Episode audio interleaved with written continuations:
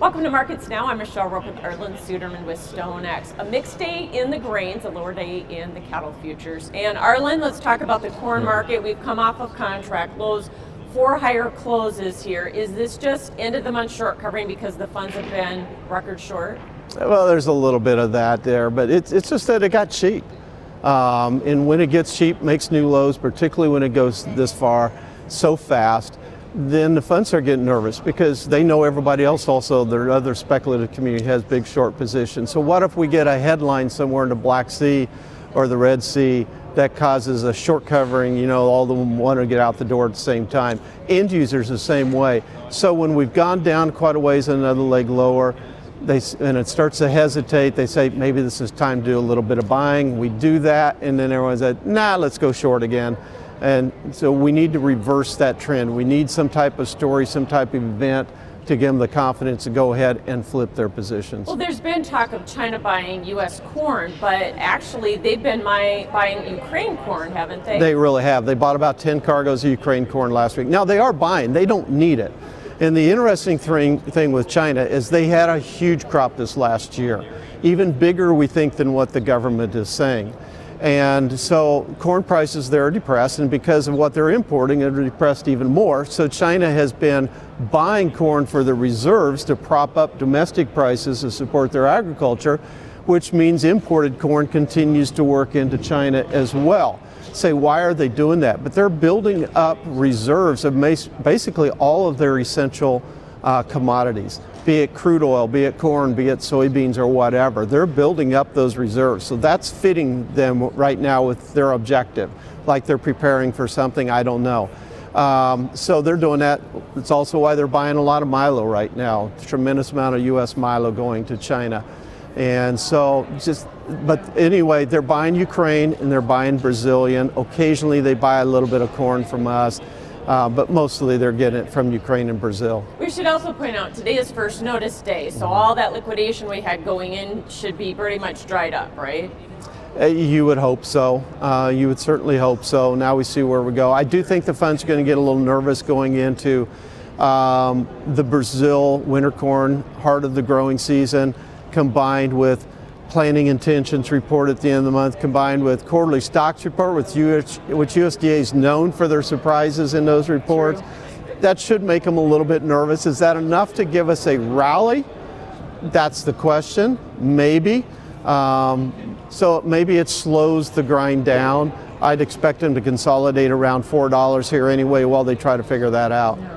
So wheat had a little pop today too. Was it following corn, or was that again some of this end of the month profit taking? Yeah, same dynamics there. The problem with wheat is the Black Sea sets the price. Russia and Ukraine keep undercutting each other. They both had big crops. They're trying to sell to help fund a war effort. They need to move the wheat, and so they keep pushing the price lower and lower.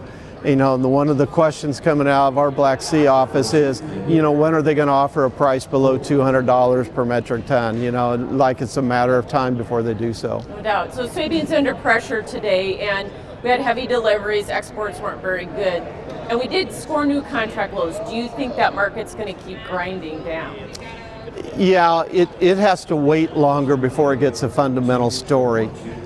Maybe planning intentions could have a supportive story at the end of March, but Argentina's crop is moving along pretty well. Brazil's is basically made, so it doesn't have as close of a story opportunity into weather as what corn does, and our exports just continue to disappoint. I do think that crush is going to surprise to the upside, but probably not enough to make up for the lost exports. No doubt. Okay, the cattle market setting back here, is this a routine correction end of month in part of what you and I have talked about, this bigger bull market yet? Yeah, that's the way I see it at this point. And as long as consumer sentiment continues this trend towards strengthening, it's still relatively weak, but it's been strengthening the last couple months. That should help us out a great deal. If consumer sentiment turns south again, then I have to be more worried about the upside potential because the consumer still has to buy the beef. And if sentiment goes down again, then they'll start moving back down the value chain to pork and to poultry. But right now I think they feel pretty good about it.